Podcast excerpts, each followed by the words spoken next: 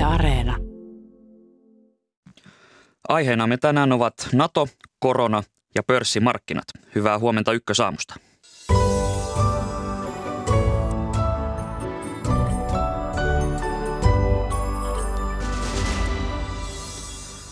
Britanniassa vaatimukset pääministeri Liz Trussin erottamisesta kiihtyvät tai eroamisesta kiihtyvät. Miten vakalta hänen asemansa näyttää? Siitä heti lähetyksen aluksi.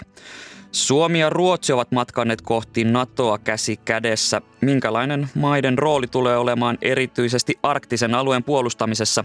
Siihen paneudumme vartin yli kahdeksan. Koronatartunnat ovat kasvussa ja työvoimapula riivaa sotealaa. Siinä teemoja, joita käsittelemme puoli yhdeksän jälkeen vieraksemme saapuvan perhe- ja peruspalveluministeri Krista Kiurun kanssa.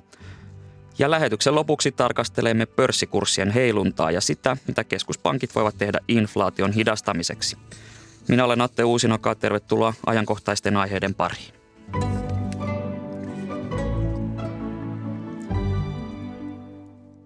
Britanniassa pääministeri Liz Trussin asema heiluu. Trussin luoma talouspolitiikka ajoi maan talouden äkkinäiseen kriisiin ja vaikka nämä toimet ovat käytännössä peruttu, Trussin asema on erittäin tukala. Meillä on nyt yhteys Lontooseen. Hyvää huomenta toimittaja Pasi Myöhänen. Hyvää huomenta. Britannian politiikassa ovat myrskytuulet puhaltaneet jälleen, niin mikä on pääministerin tilanne juuri nyt?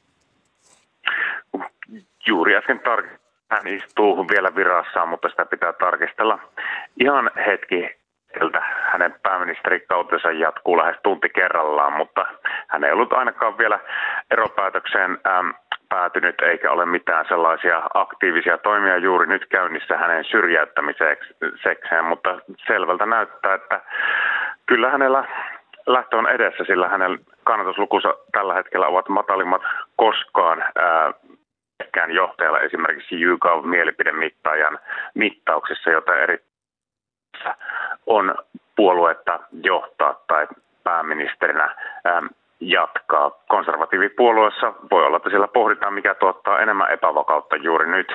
Uusi pääministerikisä jälleen. Liz Truss on ollut virassaan vain kuutisen viikkoa vai, vai Halloweenin alla zombiksi tai kummituspääministeriksi haukuttu, haukuttu uskottavuutensa menettänyt pääministeri.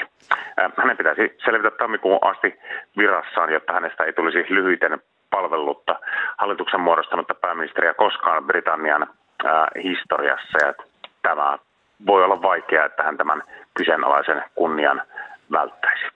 Britannian politiikassa käännökset voivat olla nopeita, niin kerrataan hieman, että mikä on tähän tilanteeseen Liz Trussin johtanut?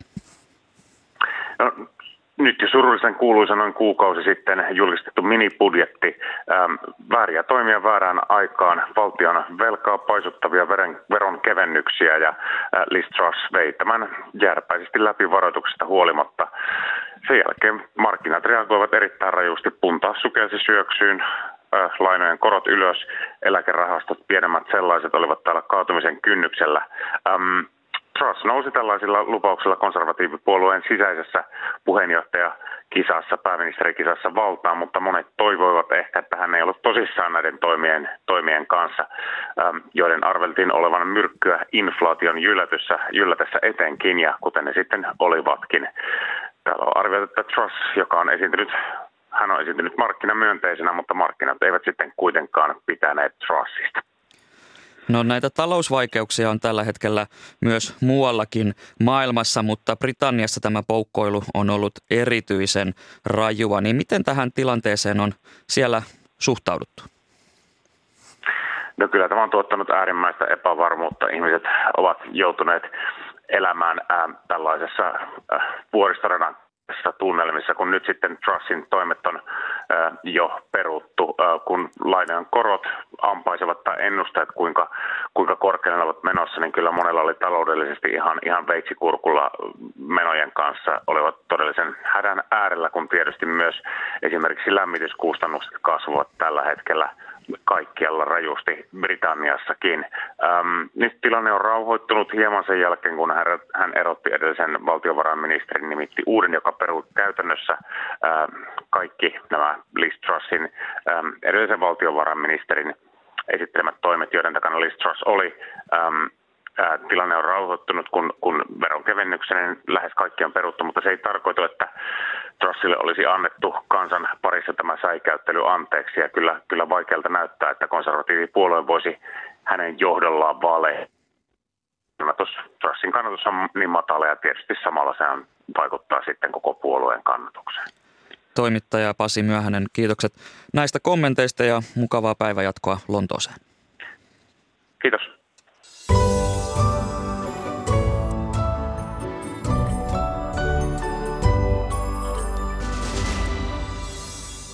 Sitten siirrytään tähän NATO-teemaan. Tasavallan presidentti Niinistö on tänään aloittanut valtiovierailunsa Islantiin, jossa maan presidentin kanssa käytävissä keskusteluissa Suomen NATO-jäsenyys on esillä muiden turvallisuuteen liittyvien aiheiden joukossa.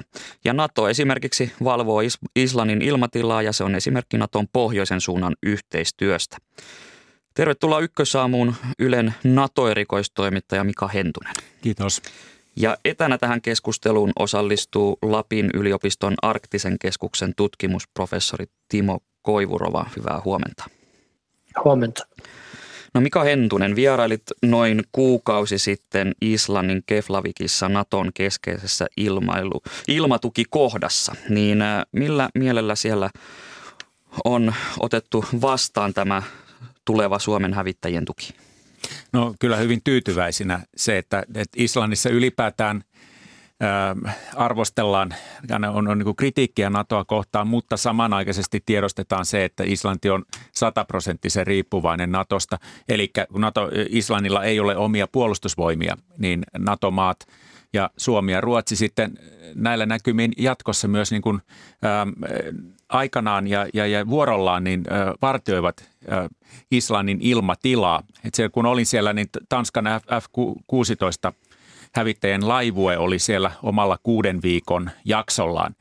Ja kyllä, kyllä siis Suomi, Suomi ja Ruotsi otetaan erittäin mielellään vastaan siellä sekä Islannissa, mutta myös Naton puolelta, koska se tarkoittaa sitten Naton puolella ilma, ilmatilan osalta sitä, että Nato saa Pohjois-Euroopan ilmatilan herruuden koko lailla.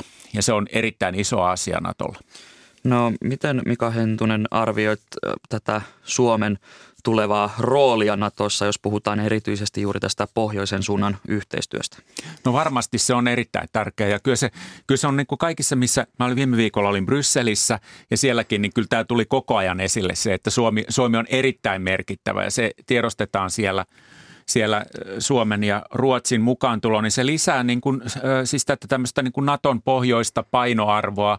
Ja nyt kun maailmantilanne on mitä on ja, ja, ja Venäjä on – rautaesirippu on palannut, näin voi sanoa, ja tällaisen kylmän sodan tilanteeseen palattu. Venäjästä ei ole tietoa, mitä siellä tapahtuu, mitä Venäjän pohjoisilla alueilla tapahtuu, niin ää, tuota, tuota, se Suomen ja Ruotsin tuota, tulo NATOon, niin se on erittäin tärkeä tutkimusprofessori Timo Koivurova. Kun puhutaan tästä pohjoisesta ulottuvuudesta ja arktisesta yhteistyöstä, niin konkretisoidaan hieman, mitä kaikkea se pitää sisällään. No, siinähän on äm, ihan sieltä kylmän sodan päättymisen jälkeen niin kehittynyt, itse asiassa Suomen aloitteesta kehittynyt hallitusten välinen yhteistyö, jossa, jossa arktiset alkuperäiskansat on ollut koko ajan hyvin mukana. Arktinen neuvosto on tämmöinen keskeinen elin – se on koko ajan tullut kunnianhimoisemmaksi yhteistyön muodoksi ja siellä on saatu aikaan oikeudellisesti sitovia sopimuksia näiden kahdeksan arktisen valtion välillä. Sitten siitä Krimin, Krimin liittämisestä Itä-Ukrainan sodasta oikeastaan eteenpäin, niin, niin sitten on alkanut pikkuhiljaa Venäjän ja Naton suhteet ovat alkaneet niin heikentyä, joka, joka sitten kulminoitu, kulminoitu oikeastaan tuossa sitten tuossa Venäjän hyökkäyssodassa Ukrainaan helmikuussa. Mikä rooli Venäjällä on sotilallisesti tuolla pohjoisilla alueilla, Timo Koivurova? No se on äärimmäisen, äärimmäisen pelottava, voisiko näin sanoa. Että tota, tällä hetkellähän sieltä suurin osa sotilaista on tietenkin siellä Ukrainassa sotimassa, mutta se on valtava sotilaskeskittymä siellä, Ukra- siellä, siellä Kuolan, Kuolan niemimaalla ja sieltä on pääsy, pääsy Atlantin valtamerelle, jota Venäjällä ei ole sitten Itämeren, Mustanmeren kautta, jotka NATO voi sulkea. mahdollisen konfliktin sattuessa. Siellä on ydin, ydinaseita ja niin edelleen, ja siellä suora, voidaan vaikka laukasta ydinase sitten Yhdysvaltoihin, vaikka sieltä jäämereltä ja sukellusveneestä. Mika Hentunen, Ylen NATO-erikoistoimittaja. Mikä on puolestaan Naton rooli tuolla arktisilla alueilla? No se on kasvava. Se toistaiseksi ei ole ollut niin, äh, niin suuri, mutta just Suomen ja Ruotsin myötä se tulee olemaan entistä suurempi. Et nyt tässä Naton uudessa strategisessa strategiassa, strategiakonseptista, konseptissa, joka tuota, kesällä Madridin huippukokouksessa hyväksyttiin, niin siinä nyt ensimmäistä kertaa siis on, on mukana myös ö, arktinen ulottuvuus ja pohjoinen High North mainitaan siinä. Ja kyllä se niin kuin koko ajan tärkeämmäksi, tärkeämmäksi tulee. Ja tuossa niin kuin Timo San kertoi, niin, niin, niin tuota Venäjän, Venäjän toimet pohjoisilla alueillaan, Kuolanniemimaalla ja sitten se valtava, siis Venäjän ydinasearsenaali on siellä, niin kyllä se on totta, totta kai se on, se on semmoinen huolta herättävä asia – asia Natolle, varsinkin nyt kun yhteyksiä ei ole. Lisäksi tiedetään esimerkiksi se, että Venäjä on niin kuin tämän Ukrainan sodan aikana, viime, viime kuukausien aikana, niin avannut uudestaan pohjoisessa tukikohtia, tällaisia vanhoja Neuvostoliiton aikaisia tukikohtia ja noin poispäin. Eli se satsat, Venäjä satsaa sotilaallisesti sinne. Ja se on tietenkin Venäjä, se on valtavan iso alue, mikä, mikä Venäjä on aivan keskeinen jäämeren valtio – ja se, että mitä Venäjä tekee, niin sillä on koko maailmalle suuri, suuri huoli. Vielä tässä, että et sen Naton osalta myös, Nato ensimmäistä kertaa mainitsee strategiassaan nyt ilmastonmuutoksen, että se on turvallisuusuhka maailmassa ja se, on turva, se koskee mitä suurimmassa määrin näitä arktisia alueita. Arktisen neuvoston viime vuonna äh, tuota, julkistaman tutkimuksen mukaan arktiset alueet lämpenevät kolme kertaa nopeammin kuin muu maapallo. Eli se on suuri huolenaihe. No Timo Koivurova, tässä tietenkin on ollut paljon lännen katsetta tuolla Ukrainassa ja Venäjässä tämän hyökkäyssodan takia, niin minkälaisia välittömiä vaikutuksia arktisessa turvallisuusympäristössä on nyt ollut tämä Venäjän hyökkäyssodan myötä? No kyllä varmasti juuri sitä, että se itsessään jo jo tämä Venäjän hyökkäystä oli niin, niin dramaattinen, että, että se on tietenkin aiheuttanut hetkessä tämän turvallisuusympäristön muutoksen ja niin kuin asenteen muutoksen näissä läntisissä arktissa valtioissa, että et, et, tämä on niin kuin hyvin, hyvin nopea. Totta kai se näkyy siinä, että Suomi ja Ruotsi on hakenut Naton täysjäseniksi ja, ja, ja ollaan menossa siihen suuntaan. Ja, ja varmasti, niin kuin, niin kuin Mika sanoi tuossa, niin varmasti niin kuin NATO tulee tätä arktista dimensiotaan niin kuin hyvin, hyvin nopeasti ja nopealla aikataululla niin kuin, niin kuin voimistamaan, jäntevöittämään myös sitten ihan operationaalisesti, mutta myös strategian tasolla. Niin, se on vielä tästä tämän alueen merkityksestä, niin Yhdysvallat julkisti viime viikolla uuden arktisen strategiansa ja, ja, ja niin kuin – niin kuin yhdysvaltalainen, yhdysvaltaiset tutkijat sanoivat, että, että siis se Bidenin hallinto ainakin puheiden tasolla niin on nyt ottanut niin kuin arktiset, arktiset ää, aihepiirit haltuunsa ja, ja, ja näkee sen erittäin merkittävänä, merkittävänä asiana. Oikeastaan ensimmäistä kertaa Yhdysvalloissa ollaan niin kuin todella herätty tähän. No Mika Hentunen, onko, tai miten arvioit Naton intressiä tietyllä tavalla päihittää ää, tätä Venäjän tietynlaista pohjoista voimaa? Onko siitä minkälaisia suunnitelmia, että miten se tullaan tekemään? En tiedä, en tiedä tarkempia ja voi, luulen, että en, siis niitä, niitä ei ole, että niitä laaditaan kuumeisesti, mutta se on selvää, että siis toi niin kuin just pohjoiseen – pohjoiseen panostetaan nyt ja on pakko panostaa, koska, koska Venäjä on siellä. Ja sitten tämä just tämä Venäjän arvaamattomuus, että se yhdistettynä, yhdistettynä siis tähän niin kuin transparenssin, läpinäkyvyyden ja, ja viestinnän puutteeseen, niin siihen on, se on jollain tavalla vastattava ja, ja val, varauduttava siihen näihin uh, uhkiin ja vaariin, vaaroihin Pohjolassa. Mutta mitä ne on, niin en tiedä vielä. No Timo Koivurova, tutkimusprofessori Lapin yliopiston arktisesta keskuksesta. Mitä meille Pohjoismaille se merkitsee, tämä arktisen ja pohjoisen alueen merkityksen lisääntyminen tietyllä tavalla käytännössä? Tuleeko esimerkiksi lisäaseita ja hävittäjiä näihin pohjoisiin asemiin vai, vai miten se konkreettisesti tulee näkymään? No hyvin vaikea niin kuin tässä vaiheessa niin vielä tarkemmin arvioida. Kuitenkin me, meidän pitää muistaa, että meillä on Ukrainassa käynnissä ja, ja tavallaan kuitenkin semmoista niin kuin, niin kuin ikään kuin aikaa, aikaa kuitenkin on, on niin kuin lähestyä taas ja en usko, että tässä mitään nopeita päätöksiä tarvii, tarvitsee tehdä. Että, että enemmänkin juuri se, että niin korostettuna on, on juuri, juuri se, että tavallaan se niin kuin Naton, ja, joka on siis Pohjois-Atlantin puolustusliitto, ja, ja siellä arktisella alueella se kohtaa juurikin niin kuin tämän niin kuin arktisen sotilaallisen voiman Venäjältä. Ja, ja, ja tavallaan se, se niin kuin, niin kuin, niin kuin selkeästi pitää, pitää, niin kuin, pitää mielessä, että Pohjolassa, Suomessa ja, ja Natossa niin, niin se, se varautuminen ja valmistautuminen tapahtuu nyt huolellisesti ja, ja, ja nämä, nämä kaikki nämä signaalit, mitä mitä on, on saatu lännestä, niin ne on ollut oikean suuntaisia, että siellä on niin kuin lähdetty siihen, että nyt niin kuin vastataan niin kuin Venäjän sotilaiseen ylivoimaan vastavoimalla. Ja, ja tämä on niin kuin varmaan se, se keskeinen niin kuin, niin kuin yleinen lähestymistapa. Loppukesästä Pohjoismaiden pääministerit linjasivat, ettei ole aikomusta luoda mitään erillistä pohjoista blokkia Naton sisälle, niin Ylen NATO-erikoistoimittaja Mika Hentunen, onko tämä järkevä tai pitkälle kantava linjaus? No kyllä se varmaan on, niin se on ehkä niin kuin, niin kuin Naton, NATO, Natossa on nyt organisaatio-uudistus menossa ja komento rakenteita mietitään uusiksi, niin siinä mielessä joo, mutta kyllä siis varmasti sinne muodostuu ja muodostuu tämmöinen pohjoismainen ryhmä. Nyt kun jos poh- kaikki Pohjoismaat ovat siinä mukana, niin se on ihan selvää, että se on, se on, sillä on ja, ja sillä on semmoista tietynlaista ryhmä, ryhmävoimaa, mutta siis tämmöinen niin kuin blokki, joka niin kuin – ikään kuin lähtisi omille teilleen tai rupeisi niin kuin itse niin kuin määräilleen, niin sellaiseen, sellaiseen ei tietenkään, tietenkään se ei ole järkevää eikä sellaista ole niin kuin, tota, sellaista varmasti suunnitteilla.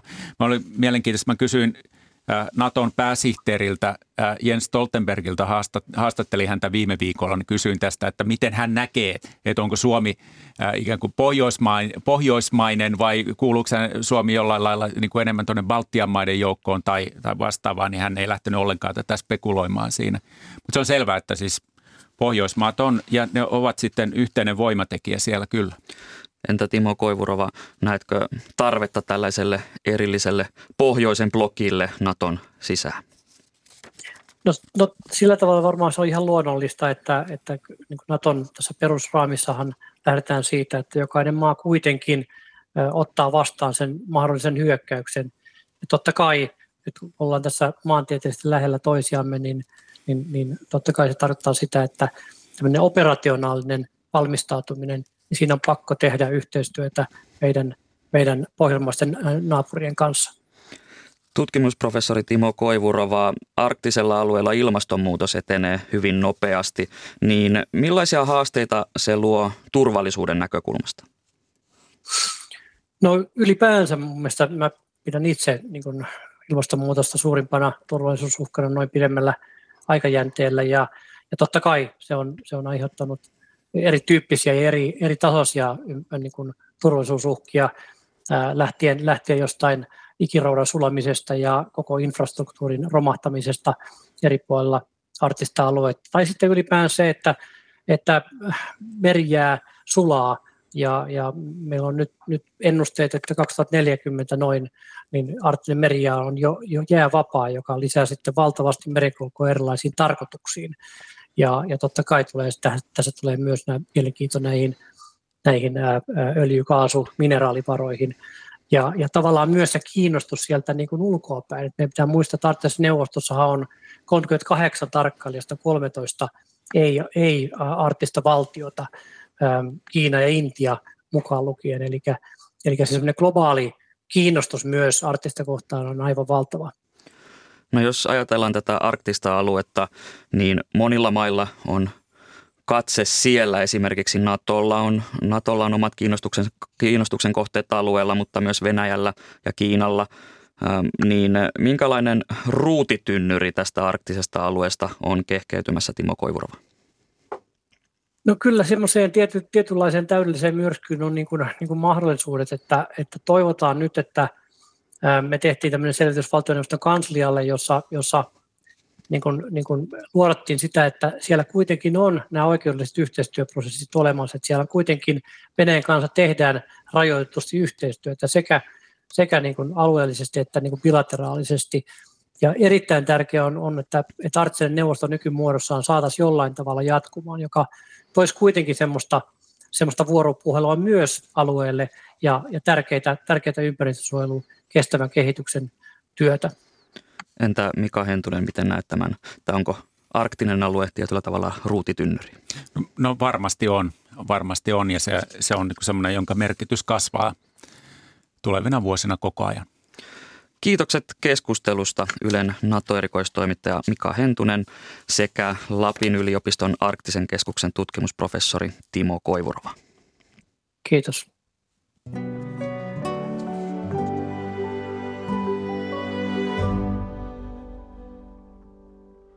Tässä lähetyksessä vielä.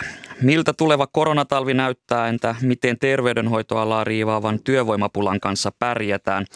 Siitä lisää hetkisen kuluttua vieraksemme saapuu perhe- ja peruspalveluministeri Krista Kiuru.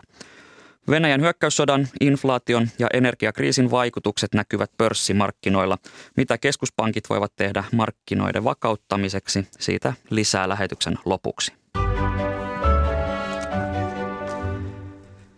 Suomessa sairaaloissa on lähes tuhat potilasta, joilla on koronatartunta, mutta asiantuntijoiden mukaan koronavirus se ei enää täytä yleisvaarallisen tartuntataudin kriteerejä. Sairaaloissa ja koko terveydenhoitoalalla kärsitään työvoimapulasta ja hoitojonot, hoitojonot ovat kasvaneet. Hyvää huomenta ja tervetuloa Ykkösaamun perhe- ja peruspalveluministeri Krista Kiuru. Oikein hyvää huomenta kaikille. Tartuntatautien neuvottelukunta, johon siis sisältyy edustusta sosiaali- ja terveysministeriöstä, THLstä ja sairaanhoitopiireistä, niin linjasi vastikään, että koronavirus ei enää täyttäisi yleisvaarallisen tartuntataudin kriteerejä ja THL on ehdottanut koronan poistamista tältä listalta jo heinäkuussa. Niin äh, mikä on ministerin näkemys, tullaanko tämä poistamaan tältä yleisvaarallisten tartuntatautien listalta? No varmasti tämä ehdotus äh, kumpuaa nimenomaan siitä, että halutaan tarkastella niitä tehtäviä, joita sosiaali- ja terveydenhuollossa tällä hetkellä koronan vuoksi tehdään. Ja tässä tarkoituksena on varmasti säästää työvoimaa tietyissä koronaan liittyvissä tehtävissä, kuten taudinjäljityksessä ja, ja, ja testauksessa. Itse ajattelen, että kaikkein suurin koronaa, äh, koronan vuoksi työllistävä Juttu on se, että meillä on niin paljon sairaita ja tällä hetkellä sairaalassa olevien määrä on siellä tuhannen hujakoilla, joista puolet siis on, on noin suuri piirtein sairaalassa kuitenkin muista syistä. Mutta tämä ei eroa siitä tilanteesta, joka meillä on ollut aikaisemmin. Ja me tiedämme, että näillä kuormituksilla isoin ongelma tällä hetkellä on se, että jos me emme taistele koronaan sairastumista vastaan ja, ja ehkäise kuolemia – tämä tilanne tulee syksyllä entisestäänkin pahenemaan ja sitä kautta viemään vielä enemmän resursseja.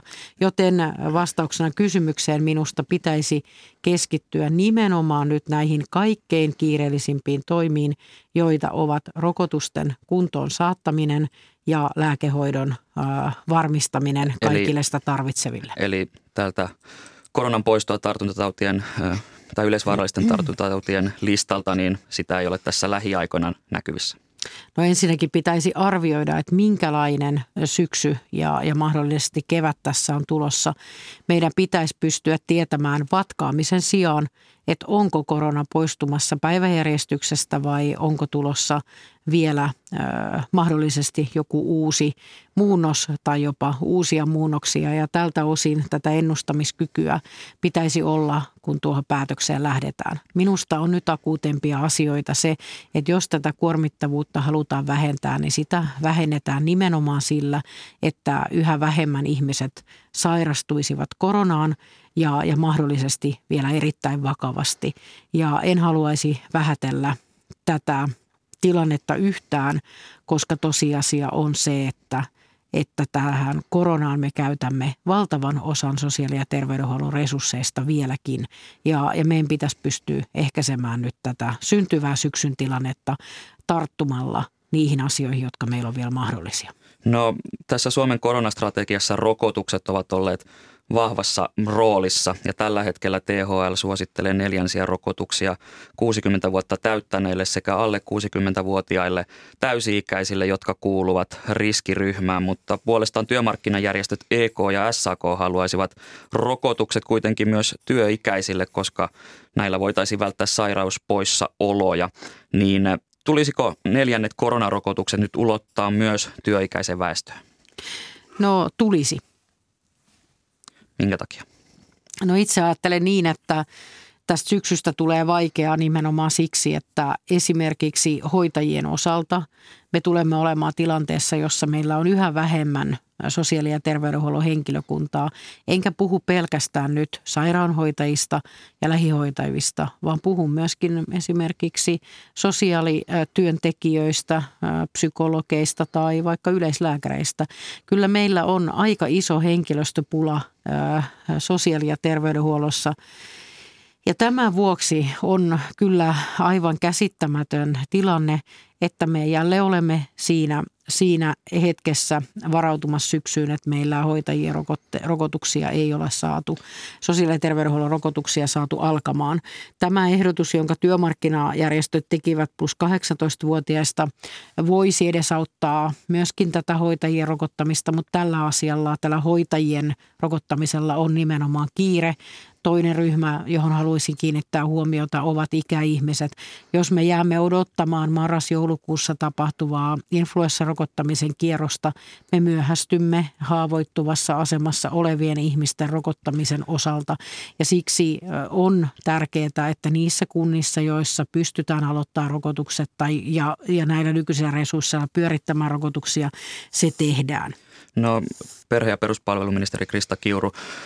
THLstä ylilääkäri Hanna Nohinek on kommentoinut, että neljänsillä rokotuksilla työikäiselle vä- aikuisväestölle ei olisi hirveästi olennaista hyötyä, niin mitä olet mieltä tästä asiantuntijan näkemyksestä? No en halua äh, ottaa kantaa THL yksittäisen asiantuntijan näkemykseen. Lähtökohta on se, että yhteiskunnassa vaikuttavuutta haetaan sillä, että me pyrimme myöskin etsimään toimia sairastuvuutta vastaan. Tästä asiasta on aivan tarpeeksi kinattu valtakunnassa, että pitäisikö ehkäistä vain kuolemia vai myös sairastumista. Haluan tuoda tähän käytännön esimerkin. Joka syksy me varaudumme influenssarokotuksiin, joka ei ole kenellekään ongelma. Halukkaat saavat influenssarokotukset työterveyshuollon kautta ja rokoteohjelmaa on otettu influenssarokotukset tietylle piirille. Ei tämä sen kummallisempaa koronan torjunnan osalta ole. Tämä asia on valtioneuvosto käsissä ja itse ajattelen niin, että – Tämä työmarkkinajärjestöjen tekemä ehdotus myös yli 18-vuotiaiden halukkaiden mahdollisuudesta saada rokote on erinomainen ja kannatettava ehdotus. Meillä ei ole varaa tänä syksynä pahentaa työvoimapulaa, ei sosiaali- ja terveydenhuollossa, puhumattakaan opetuksessa, puhumattakaan monista muista teollisuuden aloista. Kyllä me tarvitsemme myöskin toimia, jolla sairastavuutta vähennetään, mutta samaan aikaan ajattelen, että on fiksua tehdä näitä toimia, koska sillä vähennetään kuolemia viime kädessä, kun haavoittuvassa asemassa olevat ihmiset eivät sairastu enää niin paljon? No tämä EK ja SAK on ehdotus, eli että neljännet rokotukset myös työikäisille, niin näetkö, että milloin tämä voisi edetä myös siellä hallituksen tasolla? No niin kuin totesin, niin, niin olen itse edessä auttamassa tätä asiaa. Olen ottanut tämän asian esiin jo THL kanssa heti ensimmäisenä työpäivinä ja olen – todella iloinen myös siitä, että SAKssa ja HKssa on huomattu tämä asia. No niin kuin totesin, niin meillä on tämä nyt jo tällä hetkellä valmistelussa ja, ja pyritään etsimään tähän tähän hyvin nopeita ratkaisuja, mutta kaikkein nopeimmat ratkaisut löytyvät THL sisältä siinä, että aiommeko me hoitaa haavoittuvimmassa asemassa oleville ihmisille tämän suojan. Ja moni ihmettelee myös sitä, että miksi 60-64-vuotiaat eivät ole tässä, tässä ryhmässä enää mukana – kuten he olivat vielä keväällä. Kyllä tässä on aika paljon asioita ja myös hoivakotien asukkaiden rokottaminen on olennaista, että se saadaan nyt nopeasti suoritettua. No, no jos THL ylilääkäri Hanna Nohinek on kommentoinut, että neljänsistä rokotuksista ei olisi aikuisväestölle, työikäiselle aikuisväestölle olennaista hyötyä, niin näetkö, että THL olisi halua lähteä sitten mukaan tähän, tähän kelkkaan, että myös laajennettaisiin tätä rokotusten saantia? Niin kuin totesin, niin kommentoi yksittäisen THLn asiantuntijan arvioita. Me olemme käyneet THL kanssa aloitettua niin tässä tehtävässä niin hyvin rakentavaa keskustelua siitä, että millä tavalla tämä syksyn savotta saadaan aikaan. Näitä erilaisia asiantuntijoiden mielipiteitä tässä maassa riittää. Milloin ollaan mitäkin mieltä, mutta me olemme STM ja THL välillä käyneet hyvin rakentavaa keskustelua näistä asioista ja tällä viikolla tämä työ edistyy ja, ja sitä ennen minusta niin ei kannata tehdä liian suuria johtopäätöksiä peruspalveluministeri Krista Kiuru. Rokotusten lisäksi Suomessa olisi tarjolla myös näitä koronan hoitoon kehitettyjä lääkkeitä ja on arvioitu, että niitä riittäisi jopa 15 000 potilaalle, mutta lääkekuureja on annettu kuitenkin vain 750, niin mikä kertoo näin vähäistä lukemaa? No se kertoo tietysti siitä, että tarjolla olisi lääkehoitoa, joka estäisi vakavaa sairastumista ja tätä lääkehoitoa olisi tarjolla. Kuureja olisi varastossa otettavissa ihmisten käyttöön, joten jos me aiomme estää ihmisiä sairastumasta vakavasti ja ylipäätään sairastumasta, sairastumasta tämän, tämän tämän tuota, tuloksen saatua, niin eikö silloin lähtökohdan pitäisi olla se, että ensinnäkin jokainen suomalainen tietäisi, onko hän oikeutettu tähän hoitoon. Eli informaatiotehtävä on valtava sosiaali- ja terveydenhuollon ja erikoissairaanhoidon asiakkailla. Kyllä heillä pitäisi olla mahdollisuus nimenomaan tietää, että heillä on tähän, tähän oikeus, jos, jos näin käy, että korona tulee. Toisaalta eh, tehtävä on, on, on sovittava, miten milläkin alueella tässä asiassa toimitaan, jotta ihmisten hoito ei jää siitä kiinni, että, että, että on epäselvyyksiä roolituksissa.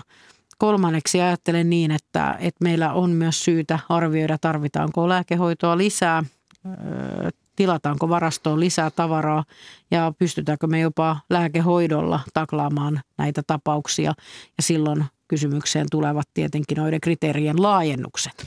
No miten tätä lääkeohjeistusta tulisi muokata? Tällä hetkellä tätä Paxlovid-lääkitystä se on rajattu rokottamattomille riskiryhmäläisille tai yli 80-vuotiaille, joilla on puutteellinen rokotussuoja, niin miten tätä tulisi muokata tätä lääkeohjeistusta? No itse pidän näitä kriteerejä varsin tiukkoina tällä hetkellä ja siitä kertoo myös se, että kun sairaanhoitopiireiltä kysyttiin – alkuvuodesta, että miten nämä kriteerit maistuvat. Siellä oli aika monella alueella toivetta, että nämä kriteerit olisivat jopa laajemmat. Kiinnitin tähän huomiota ollessani vanhempainvapaalla, että tai anteeksi, silloin oli vielä äitiys lomalla, niin niin kiinniti huomiota todella siihen, että toiveita kentällä olisi siitä, että tämä lääkehoito olisi enemmänkin käytettävissä. Mutta katsotaan noiden kriteerien laajentamista. Meillä on tärkeintä nyt, että me saadaan nämä, nämä tuotteet kulumaan sitä varten, ne on tänne maahan tilattu. No sanoit Iltalehden äh, haastattelussa, että tulet käymään pian vakavan keskustelun sotetoimijoiden kanssa äh, tästä koronalääkekuuriteemasta, kun äh, näitä on siis on ollut mediassa keskustelua siitä, että perusterveyshuolto ja erikoissairaanhoito on riidellyt siitä, että kuka tämän lääkehoidon maksaa. Niin äh, milloin tämä keskustelu tullaan käymään? Onko kokouspöytä jo varattu? No kyllä se on tulon päällä sekin. Tässä on aika paljon nyt kiviä käännettävänä, jotta tämä alkustartti saataisiin sellaiseksi, että me voimme välttää kuolemia. Haluan teille korostaa sitä, että, että me voimme ihan itse valita tänä syksynä. Aiommeko me vaikuttaa siihen, kuinka paljon sairastavuutta ja kuolleisuutta tänä syksynä tulee? Olen nyt ehdottanut niitä toimia, joita voitaisiin ottaa käyttöön, että näin voitaisiin menetellä. Tällä hetkellä tilanne on jo varsin surullinen. Meillä on enemmän kuolemia kuin deltaviruksen aikaa ja silloin puhutaan viime kesästä ja viime syksystä, jolloin tilanne oli kuitenkin varsin akuutti. Silloin oli paljon ärhäkämpi, vakavampaa tautia aiheuttava muunnos liikkeellä ja nyt me puhumme selkeästi tartuttavuudeltaan paljon ärhäkämmin tarttuvasta, mutta vakavaa tautia vähemmän tuottavasta viruksesta. Toki tuolloin oli, oli isoja rajoitustoimiakin käytössä, mutta samaan aikaan me olemme tilanteessa nyt, että nämä toimet ei tunnu millään tavalla maistuvan. Meillä on myöskin eurooppalaiseen, ö, eurooppalaiseen toimintatapaan verrattuna niin liian paljon kuolemia tällä hetkellä. No ministeri Kiuru, näetkö, että nyt tarvittaisiin jotain rajoituksia? En. Ei minkälaisia? No tällä hetkellä minusta rajoitukset eivät tule kysymykseen, että meidän pitäisi saada nyt nämä, nämä tähän asti ehdotetut toimet kuntoon ja, ja, ja myöskin tehdä se linjavalinta, että me haluamme ehkäistä koronan sairastavuuttakin, emme vain vakavimpia tauteja ja sitä kautta kuolleisuutta. No olet kommentoinut mediassa, että Terveyden ja hyvinvoinnin laitoksen tulisi ennakoivasti pohtia sitä, että minkälainen maskisuositus tarvittaisiin pahenevan koronasyksyn tilanteeseen, niin miten ministeri näkee tilanteeseen, minkälainen maskisuositus voisi olla? No mun tehtäväni ei ole tehdä maskisuositusta, vaan THL. Mutta varmaan sinulla on mielipideasia. Mutta, no minulla on monenlaisia mielipiteitä, mutta olen sen mielipiteeni ilmoittanut jo THL, eli on hyvin – varhain jo pohdittava, millä tavalla tämä syksy aiotaan taklata. Ja en haluaisi nähdä jälleen sitä tilannetta, että ollaan siellä myöhäissyksyssä ja jälleen selitellään.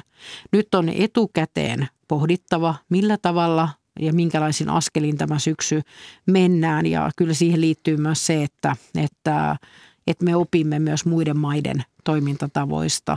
Siellä on lähdetty ennakoivasti hakemaan myöskin maskisuositusta kaikkein pahimpiin pahimpiin steppeihin ja onko meillä tällaisia askeluksia sit luvassa ja milloin, niin siihen pitäisi varautua. En ole ajatellut, että juuri nyt olisi aika, mutta meidän täytyy myös varautua siihen, että pahimmillaan meidän korona sairastavuuden määrät sairaaloissa tulevat kasvamaan. Meillä ei valitettavasti enää ole sellaista henkilökuntamäärää käytettävissä, että tämä sujuisi kuin, kuin tanssi. Että mm, olisi hyvä nyt tähän myös varautua. Eli, eli ei, ei uusia rajoituksia, mutta, mutta sitten tämä maskikysymys. Ähm, THLn terveysturvaitosaston johtaja Otto Helve on todennut, että yksittäisenä toimenpiteenä maskisuosituksella ei saataisi aikaan isoa vaikutusta, niin näetkö, näetkö sitä, että, että onko THL sitten halua lähteä tätä maskisuositusta jollain tavalla muuttamaan? No en lähde arvioimaan THLn THLn toimintakykyä tässä asiassa, kuuluu THLlle. No peruspalveluministeri Krista Kiuru, siirrytään hetkeksi terveydenhuoltoon. Sosiaali- ja terveyspalvelut ovat jo henkiä uhkaavassa kriisissä ja keskiössä on työvoimapula ja tästä hoitoalan työvoimapulasta on varoiteltu jo vuosia. Niin miksi tällainen kriisi on päässyt syntymään? No on aivan äh, tosiasia, että tällä hallituskaudella meidän hoitajapula on pahentunut. Mutta juurisyyt ovat pitkällä menneisyydessä. Ensinnäkin on ollut hirvittävä tärkeä yhteiskunnallinen päätös se, että me olemme kasaneet sosiaali- ja terveydenhuollossa tehtäviä pitkälti sairaanhoitajien varaan. Ja tämä kasvu näkyy siinä, että sairaanhoitajia tarvitaan näissä tehtävissä yhä enemmän. Se on ollut myös työjaollisesti järkevää että lääkäreiden työpanosta on käytetty itse asiaan ja, ja, ja myös sitten sairaanhoitaja on voinut näitä tehtäviä sieltä ottaa. Mutta kun näitä päätöksiä on tehty, niin ikävä kyllä ei ole ajateltu – että nämä koulutusmäärät tulisivat riittämään. Olen iloinen siitä, että tällä hallituskaudella neljänneksellä on nostettu sairaanhoitajien koulutusmääriä. En jaksa muistaa, että milloin olisi mahdollisesti näin kovia aloituspaikkojen lisäyksiä tehty. Meidän arviomme on, että nämä hallituskauden lisäykset mahdollisesti riittäisivät nimenomaan sairaanhoitajien pulaa. Mutta samaan aikaan on sanottava, että lähihoitajien tilanne, lähihoitajien työtilanne on sitten erilainen. Ja niitäkin aloituspaikkoja on merkittävästi lisätty, otettu hoivaa avustajien koulutus isossa mittakaavassa käyttöön. Ja, ja tässä varmasti niin kuin vaikuttavuus on, on kyllä kovaa luokkaa, mutta haasteellisempi on sitten tilanne siellä. On muistettava, että hoiva, hoiva ympärivuorokautisen hoivan tilanne on ollut yhden vuosikymmenen puheenaiheessa. Me ollaan nähty vanhuspalveluiden kriisi jo parin kertaa tässä yhteiskunnassa ja hyvin vähän siitä opittiin. Vasta tällä hallituskaudella nuo työolot saatiin nimenomaan kuntoon. Tuli lisää työntekijöitä ja keskityttiin itse asiaan. Eli hoitajat keskittyivät vain jatkossa hoivaan ja hoitotyöhön. Hmm. Ja, ja tämä on ollut iso muutos, tämä työolojen palauttaminen. Ja vaikka siihen vähän viivettä tuleekin, millä aikataululla hoitajamitoitus tulee käyttöön, niin nämä työolojen kuntoon laittaminen on ollut siellä tärkeää. Ja tämä pitäisi tehdä nyt koko sosiaali- ja terveydenhuollossa siinä näkökulmassa, että meidän pitää varmistaa, että sosiaali- ja terveydenhuollon työpaikat ovat kiinnostavia, houkuttelevia ja työoloiltaan sellaisia, että sinne hakeudutaan. No miten arvioit nykyisen hallituksen toimia? Ovatko ne olleet riittäviä tämän työvoimapulan sen ratkaisemiseen? No ainakin voi sanoa, että tästä hallituskaudesta voi olla siinä mielessä ylpeä, että ensimmäistä kertaa on oma-aloitteisesti lähdetty hakemaan näitä ratkaisuja. Itse näin tämän työvoimapulan pahentumisen silloin kauden alkupuolella ja sain työmarkkinajärjestöt istumaan samaan pöytään miettimään näitä ratkaisuja. Nyt on tehty jo ensivaiheen toimet, 40 eri ehdotusta, millä tavalla tätä työvoimapulaa voitaisiin ratkaista. Me kokoonnumme ensi viikolla tuolla samalla porukalla miettimään nyt sitten jatkotoimia pidemmän tähtäimen toimiksi, jotka ulottuisi sitten seuraavien vuosien aikaan tehtäviksi. Kyllä tämä savottaa vielä seuraavillakin hallituskausilla tehtävissä ja ikävää, että vasta tällä hallituskaudella tähän vakavuuteen herättiin. No vanhusten ympärivuorokautisen hoidon hoitajamitoituksen aikataulu, se on jakanut mielipiteitä. Hallitus on esittänyt, että hoitajamitoitus porrastettaisiin ja ensi huhtikuusta alkaen mitoitus olisi 0,65 hoitajaa 10 potilasta kohti alkuperäisen 0,7 sijaan. Niin riittääkö hoitohenkilökunta tähän 0,65? No ensinnäkin on hyvä muistaa, että hoitajamitoituksen tulolainsäädäntöön ei ole vienyt meidän hoitajiamme. Sellaista näkee silloin tällöin väitettävän. Me olemme lisänneet nimenomaan tätä hoiva henkilökuntaa hoiva-avustajien suhteen merkittävissä määrin ja sitä kautta paine ei ollut niin suuri koulutetuilla lähihoitajilla. Lähihoitajia tarvitaan myös muualla kuin sosiaali- ja terveydenhuollossa. Eli, eli kyllä tässä nyt opin ahjo on siinä, että, että me koulutamme riittävästi ihmisiä, pidämme huolta siitä, että työolot ovat sellaisia, että tänne hakeudutaan. Palkkaus on kunnossa – ja myöskin johdamme näitä työpaikkoja hyvin ja niin, että ihmiset kokevat, että, että siellä on, on hyvä työskennellä. Se on sitä veto ja pi, vetovoimaa ja pitovoimaa. Eli, eli myös asia on erikseen sit se, miten me puhumme sosiaali- ja terveydenhuollon henkilökunnasta. Olen tuolla äitiysvapailla ja perhevapailla ihmetellyt sitä, että kyllä yhteiskunnassa on kovin vähän vieläkin annettu arvostusta sosiaali- ja terveydenhuollon henkilökunnalle. Ja se kyllä meidän pitäisi ottaa ihan sellaiseen keinovalikoimaan, että meillä olisi hyvä sana sanottavana näistä ihmisistä, jotka auttavat meitä näin paljon. Kiitokset vierailusta Ykkösaamussa perhe- ja peruspalveluministeri Krista Kiuru. Kiitoksia.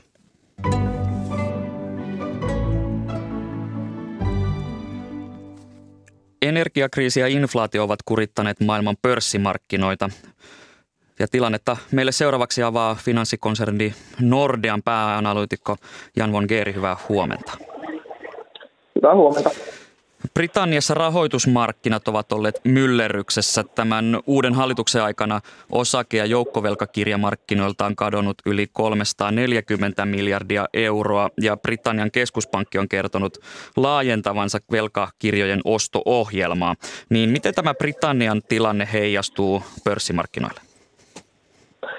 Kyllä se on heijastunut laajemminkin, että se Britannian markkina voi oikeastaan sekamelskana, että siellä on, on, on mennyt asioita pieleen ja, ja kaikki on ollut sekaisin. Ja sitten kun näitä yhtymäkohtia löytyy myös euroalueen markkinoille, niin on ihan selkeää, että tavallaan nähdään näitä niin kuin, läikkymisefektejä myös euroalueella, että meillä on samankaltainen inflaatio-ongelma, meillä on tilanne, missä keskuspankki miettii, että kuinka paljon rahapolitiikkaa pitää kiristää, ja meillä on tilanne, missä valtiot mitottaa omia tukitoimia tämän energiakriisin keskellä, joka sitten vetää tavallaan suuntaa vähän eri suuntaan kuin se rahapolitiikan kiristäminen, että, että tavallaan vaikka ei olla yhtä dramaattisessa tilanteessa kuin Isossa Britanniassa, niin näitä samankaltaisuuksia kyllä löytyy.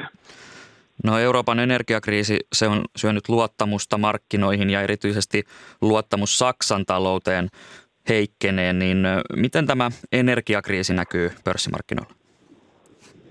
No kyllä se on näkynyt valtavasti tätä epävarmuutta lisäävänä tekijänä. Että kyllähän meidän suuri kuva on se, että markkinoilla pelätään, että kuinka syvälle talous vajoaa, kuinka pitkälle keskuspankin pitää kiristää rahapolitiikkaa, ja, jotta saadaan inflaatio kuriin. Ja tämä energiakriisi vaikuttaa näihin molempiin, että se toisaalta heikentää talouden näkymiä, jarruttaa talouskasvua ja samaan aikaan lisää inflaatiota ja sitä kautta sitten lisää paineena keskuspankille nostaa korkoja. Kyllä se on siinä mielessä yksi näistä avainkysymyksistä, että, jotka niin kuin, pyrkii näyttämään suuntaa, että mihin markkinoilla mennään. Yhdysvalloissa on kipuiltu juuri tämän inflaation kanssa ja se on ollut 8 prosentin lukemissa, niin minkälaisia vaikutuksia tällä Yhdysvaltain inflaatiolla on, on pörssimarkkinoihin?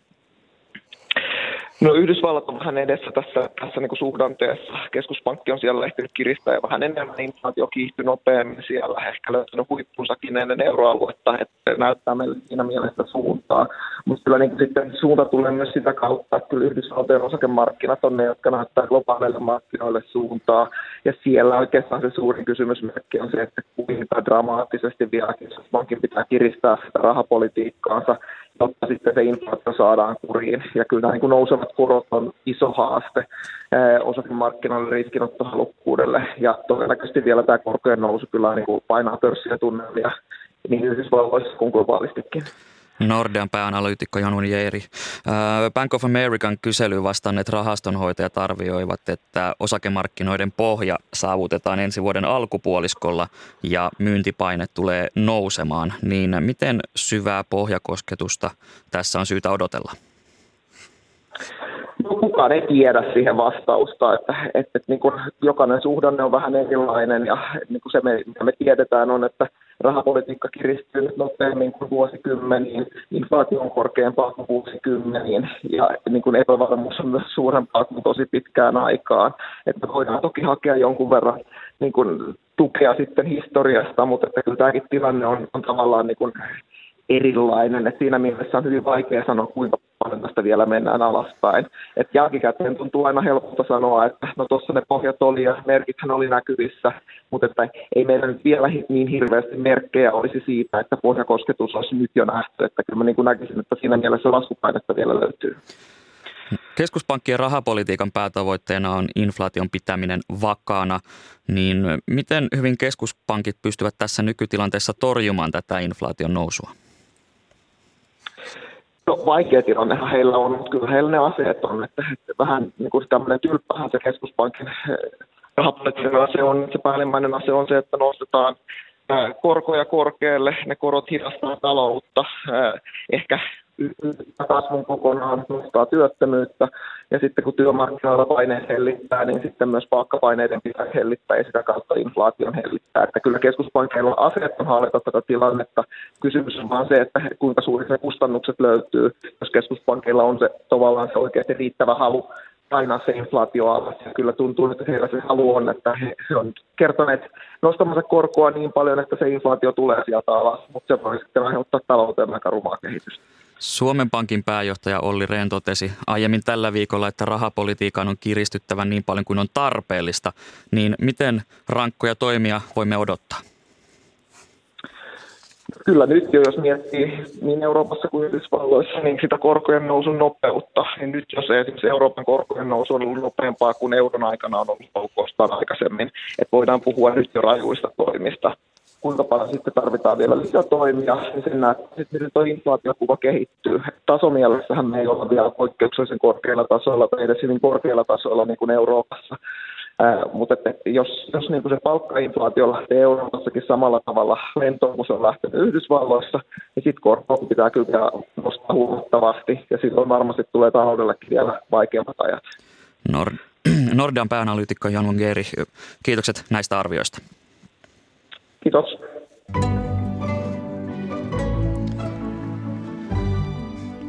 Tätä lähetystä ovat kanssani toimittaneet Juho Tuomisto ja Elina Sonkajärvi. Lähetyksen tuotti Maria Skara, äänitarkkailijana toimii Pasi Ilkka.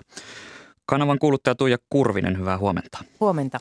Mitä kanava tarjoaa näin keskiviikkona? My Lind pianokilpailuissa on tänään välipäivä. Alkuerät soitettiin päätökseen eilen – ja jos ei jaksa odottaa illan kostelähetystä, että ketkä menivät jatkoon, yksi suomalainenkin meni, niin voi käydä jo nyt sivulla yle.fi kautta musiikki katsomassa tiedot. kilpailun etenemisestä, mutta tänään illalla 19 uutisten jälkeen kolmetuntinen koostelähetys Mailin pianokilpailun alkueräpäivistä. Ja nyt aamupäivällä ensin muistojen boulevardi ja Brysselin koneessa Maja Elonheimo kysyy, että miten EUn talousongelmia kannattaa ratkoa. Ja vastaamassa on europarlamentaarikko Sirpa Pietikäinen. Politiikkaradiossa pohditaan Kiinan asemaa muuttuvassa maailmassa kello 13. Ja sitten on aiheena sydänsurujen historia Kalle Haatasen ohjelmassa puolen päivän uutisten jälkeen ja tunteiden historia Aristoteleen kantapäässä 14.30. Kiitokset. Minä olen Atte Uusinoka ja nyt kohti uutisia.